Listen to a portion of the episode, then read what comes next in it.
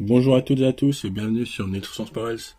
Aujourd'hui on se retrouve pour une vidéo un peu particulière puisqu'il ne s'agit pas d'une interview sous format podcast mais bien d'une vidéo qui complète mon intervention sur la vidéo du youtubeur belge Incréatif au sujet de la marque Red Bull. Donc dans cette vidéo on va essayer de comprendre pourquoi les institutions de santé publique sont tant inquiètes à cause de ces boissons. Et donc pour ce faire je vais analyser la composition nutritionnelle de ces boissons. Puis ensuite je vais prendre un peu de recul pour avoir une vision d'ensemble. Mais avant, il faut se demander qu'est-ce qu'une boisson énergisante. Le terme de boisson énergisante est en fait un terme marketing puisqu'il n'existe pas de définition sur le plan réglementaire. Cependant, selon l'autorité européenne de sécurité des aliments, l'EFSA, ce sont des boissons qui se présentent comme ayant des propriétés stimulantes tant au niveau physique qu'intellectuel. Ils contiennent généralement de la caféine, des sucres, des acides aminés, des vitamines et des extraits de plantes. Il ne faut cependant surtout pas les confondre avec les boissons énergétiques qui sont destinées aux sportifs lors d'efforts intensifs. On les appelle également les boissons de l'effort.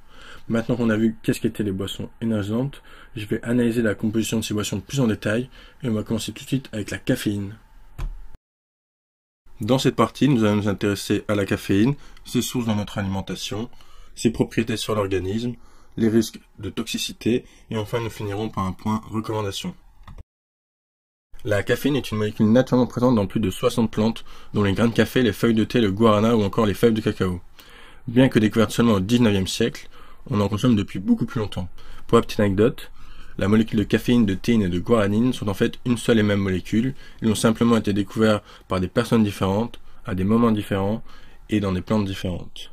Par abus de langage et pour des raisons marketing, ces termes continuent à coexister. Nous consommons la caféine principalement via le café et le thé, mais il y en a dans d'autres boissons, comme dans le cola, le maté ou encore dans les boissons énergisantes. La quantité de caféine présente dans les boissons énergisantes est plus ou moins équivalente à celle retrouvée euh, dans une tasse de café. On retrouve également euh, de la caféine dans des aliments comme le chocolat, dans des compléments alimentaires, dans des médicaments ou encore dans certains cosmétiques. Maintenant, découvrons ensemble les effets de la caféine sur notre organisme. La caféine est vraiment une molécule fascinante qui n'a pas encore révélé tous ses secrets. Est d'ailleurs encore très largement étudiée aujourd'hui par de nombreux scientifiques. Son effet le plus connu sur l'organisme est son effet stimulant sur le système nerveux central. Cela va amener à avoir une diminution de la sensation de la fatigue, ainsi qu'à une augmentation de la vigilance et de la concentration. Mais les effets de la caféine ne se limitent pas à cela. On peut notamment citer une augmentation de la force de contraction des muscles, une augmentation de la fréquence cardiaque ainsi qu'une augmentation transitoire de la pression artérielle, elle favoriserait aussi le transit intestinal ou encore elle aurait un effet bronchodilatateur. À très haute dose, elle pourrait également avoir un effet diurétique.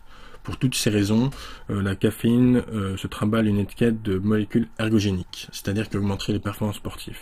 Cependant, consommée avec excès, les effets secondaires diminuent fortement le potentiel bénéfique de cette molécule. Il faut savoir également que les effets de la caféine varient très fortement entre les individus selon le sexe, l'âge, les habitudes de consommation et sa génétique. En effet, il existe ce qu'on appelle des métabolisateurs lents, c'est-à-dire qu'ils vont avoir euh, plus de difficultés à éliminer la caféine. Cela va donc nous amener à parler du risque euh, de surdosage en caféine dans le prochain point. La caféine, comme toute molécule, peut être toxique pour l'organisme à haute dose. Ses effets secondaires sont nombreux et variés. On peut notamment citer des troubles intestinaux avec diarrhée, une transpiration excessive, de l'anxiété et de l'irritabilité, des troubles du sommeil, des palpitations et des arythmies cardiaques, et cela peut aller jusqu'à des convulsions, le coma et la mort. Il a donc fallu établir un seuil de sécurité qui a été fixé à 400 mg de caféine par jour. Cela représente approximativement 5 tasses de café. Plus récemment, l'EFSA a affiné ce dosage selon le poids de corps des individus. Pour l'adulte, cela a été fixé à 5,7 mg par kilo et par jour, et pour l'enfant, cela a été fixé à 2,5 mg par kilo et par jour. Cependant, une anxiété accrue peut être observée dès 210 mg et des troubles du sommeil dès 100 mg chez certains individus. Il faut donc modérer sa consommation de caféine, surtout chez les enfants, les femmes enceintes et allaitantes, les personnes sensibles à la caféine et ceux atteints de pathologies telles que des atteintes au foie, au rein et au cerveau. Passons maintenant à une molécule bien mystérieuse, la taurine. Alors, molécule miracle ou dangereuse? Vous allez le savoir dans un instant. La taurine a été découverte au XIXe siècle dans la bile de taureau, d'où son nom de taurine. Depuis une vingtaine d'années, on assiste à un réel intérêt pour cette molécule. Mais de quoi s'agit-il? Il s'agit simplement d'un acide aminé semi-essentiel, c'est-à-dire un acide aminé qui peut être produit par l'organisme. Contrairement aux autres acides aminés, la taurine ne fait pas partie de la composition des protéines, mais on la retrouve principalement dans le cerveau et les muscles, dont le cœur. La taurine rentre aussi dans la composition des selles biliaires, comme chez le taureau, et dans le lait maternel. Chez l'adulte, elle est synthétisée par le foie via la cystéine et est apportée en petite quantité par l'alimentation via les produits d'origine animale. De nombreux effets potentiels ont été relevés dans la littérature, mais bien souvent avec des preuves limitées, et ce dernier point est très important. Donc la taurine aurait potentiellement des effets stimulantes, antioxydantes, anti-inflammatoires, elle augmenterait la force de contraction des muscles, dont celle du cœur, et elle interviendrait dans le métabolisme des lipides et des glucides. Ce qui est en tout cas rassurant, c'est qu'en dessous de 3 grammes par jour, aucun effet négatif ne serait à déplorer, ce qui est bien en dessous de la quantité euh, présente dans une canette de 250 ml de boissons énergisantes. La suite de cette vidéo sera consacrée à une molécule bien appréciée de nos papilles, le sucre. Dans leur formulation classique, c'est-à-dire non édulcorée, la quantité de sucre dans ces boissons est plutôt équivalente à celle des autres sodas. Mais cela reste beaucoup trop important. En effet, une seule canette de 250 ml de ces boissons énergisantes apporte la quantité de sucre ajouté recommandée pour une journée entière. Il faut aussi signaler que la consommation excessive euh, en sucre ajouté est liée aux maladies chroniques telles que le surpoids et l'obésité chez des sujets de plus en plus jeunes, sans parler des problèmes dentaires engendrés par cette consommation excessive mais ce qui est le plus préoccupant, c'est que le sucre active les zones de récompense du cerveau au même titre que certaines drogues. Activer ce système de récompense de court terme de manière trop fréquente peut avoir des répercussions sur notre cerveau. Passons maintenant aux vitamines présentes dans ces boissons. La plupart des boissons énergisantes contiennent des vitamines du groupe B, dont la vitamine B3, B5, B6 et B12. Ces vitamines interviennent notamment dans le métabolisme énergétique et pour d'autres fonctions de l'organisme. Jusque-là, rien de bien particulier. Cependant, ce que peu de personnes savent, c'est que même les vitamines peuvent être toxiques pour l'organisme en cas de surdosage. C'est surtout le cas euh, de la vitamine B3 et B6 dans cette situation. un surdosage en vitamine B6 peut provoquer des atteintes au niveau du foie avec une hypotension et une sensation de démangeaison. La vitamine B6, quant à peut être neurotoxique avec une atteinte des nerfs périphériques. Bien que ce surdosage est peu probable en cas de consommation modérée de boissons énergisantes, il vaut mieux être prudent. En parlant d'être prudent, cela tombe bien, puisque le prochain sujet de cette vidéo va s'attarder sur les additifs alimentaires. Concernant les additifs alimentaires, les boissons énergisantes contiennent des colorants, des correcteurs d'acidité, des acidifiants, des arômes et des édulcorants pour la formulation sans sucre. Le sujet des additifs est toujours actuellement très controversé et beaucoup d'études sont en cours sur ce sujet. Dans tous les cas, nous ne sommes pas en mesure de savoir l'impact de ce cocktail d'additifs sur notre santé à long terme. De plus, ils sont inutiles pour notre organisme. Il semble donc préférable de les éviter au maximum. Après avoir abordé de manière approfondie la composition de ces boissons énergisantes, prenons maintenant une vue d'ensemble. À bord, nous pourrions nous dire que ce n'est pas si préjudiciable pour la santé de consommer ce type de poisson. Après tout, leur consommation de manière sporadique ne semble pas avoir un impact néfaste marqué à court terme. Il n'y a pas plus de caféine que dans le café, le taux de sucre et le taux d'additif est plus ou moins équivalent aux autres sodas, la taurine ne semble pas toxique, et le surdosage en vitamine du groupe B semble peu probable. Pourtant il y a un mais, sinon les agents de santé publique ne seraient pas aussi inquiètes. Tout d'abord, ces boissons rentrent dans la catégorie des produits ultra transformés, qui sont à la fois néfastes pour notre santé à long terme, mais aussi pour notre environnement.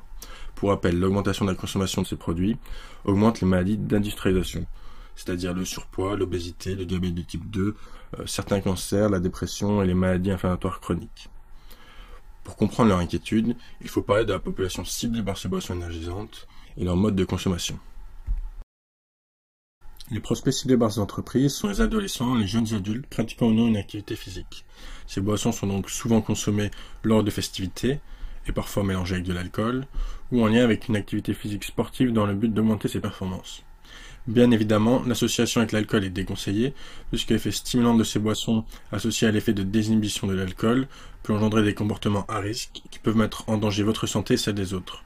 De plus, la caféine dissimule la sensation d'ivresse, et l'alcool peut favoriser les effets secondaires des boissons énergisantes.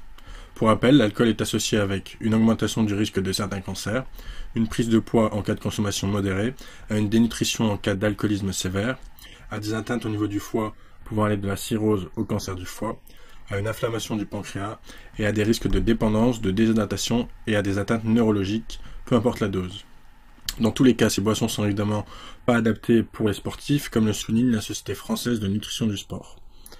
Au final, ce qui inquiète les institutions de santé publique, c'est bien la multiplication des sources de caféine dans notre alimentation, notamment avec l'arrivée sur le marché de produits tels que des compléments alimentaires, des chewing-gums, des boissons énergisantes, certains médicaments et certains cosmétiques contenant de la caféine. Nous sommes donc beaucoup plus à même de conseiller une dose élevée de caféine dans notre journée. À cela, il faut aussi ajouter le fait que les jeunes ont un risque plus important de surdosage et ce, euh, sans prendre en compte le fait qu'il existe des métabolisateurs lents. C'est d'ailleurs dans ce cadre-là que l'Agence de la sécurité française des aliments, l'ANSES, a lancé en 2009 le programme de Nutri-Vigilance qui consiste à surveiller les produits alimentaires tels que les boissons énergisantes. Maintenant que nous avons vu les consommateurs ciblés, leur mode de consommation, voyons ensemble les dangers d'une consommation excessive de ces boissons pour la santé. Les dangers liés à une consommation excessive de boissons énergisantes sur un court laps de temps sont principalement dus aux effets secondaires de la caféine, et notamment ses effets au niveau cardiovasculaire et au niveau du cerveau. Comme nous l'avions vu précédemment, vous pouvez ressentir des douleurs au niveau de votre torse, une augmentation de votre fréquence cardiaque, faire de l'hypertension et des arythmies pouvant aller jusque l'arrêt cardiaque. Au niveau du cerveau, vous pouvez ressentir de l'irritabilité, de la nervosité et de l'anxiété, voire faire des crises de panique, des hallucinations et des crises d'épilepsie. L'ANSES recommande donc d'éviter la consommation de ces boissons énergisantes en association avec de l'alcool ou lors d'un exercice physique, d'être particulièrement vigilant vis-à-vis des apports en caféine via ces boissons énergisantes, surtout pour certains consommateurs, comme les femmes enceintes et allaitantes, les enfants et les adolescents, les personnes sensibles aux effets de la caféine et ceux atteints de certaines pathologies et d'une façon générale pour tous les consommateurs de modérer sa consommation de caféine. Avec la multiplication des sources de caféine dans notre alimentation, il faut être extrêmement prudent vis-à-vis des boissons énergisantes. Il faut être d'autant plus vigilant puisque les jeunes sont ciblés par ces entreprises et leur mode de consommation ainsi que leur tempérament peut entraîner des accidents. Il faut aussi signaler que nous ne connaissons pas les risques sur la santé à une exposition chronique à ces boissons. Nous ne pouvons donc que déconseiller la consommation de ces boissons ultra transformées, du moins de manière régulière. Enfin, il est préférable de consommer avec modération du café ou du thé, puisqu'elles ont montré des effets protecteurs contre des maladies comme le diabète de type 2 et des maladies neurodégénératives comme la maladie d'Alzheimer et de Parkinson. Si vous avez aimé ce nouveau format, n'hésitez pas à liker, commenter et partager cette vidéo. Cela nous motivera à vous proposer plus souvent ce genre de contenu. N'oubliez pas de vous abonner à notre chaîne YouTube, puisque nous avons remarqué que la majorité de notre audience ne l'était pas. Enfin, vous pouvez consulter nos interviews d'experts sur divers sujets de la nutrition. À la prochaine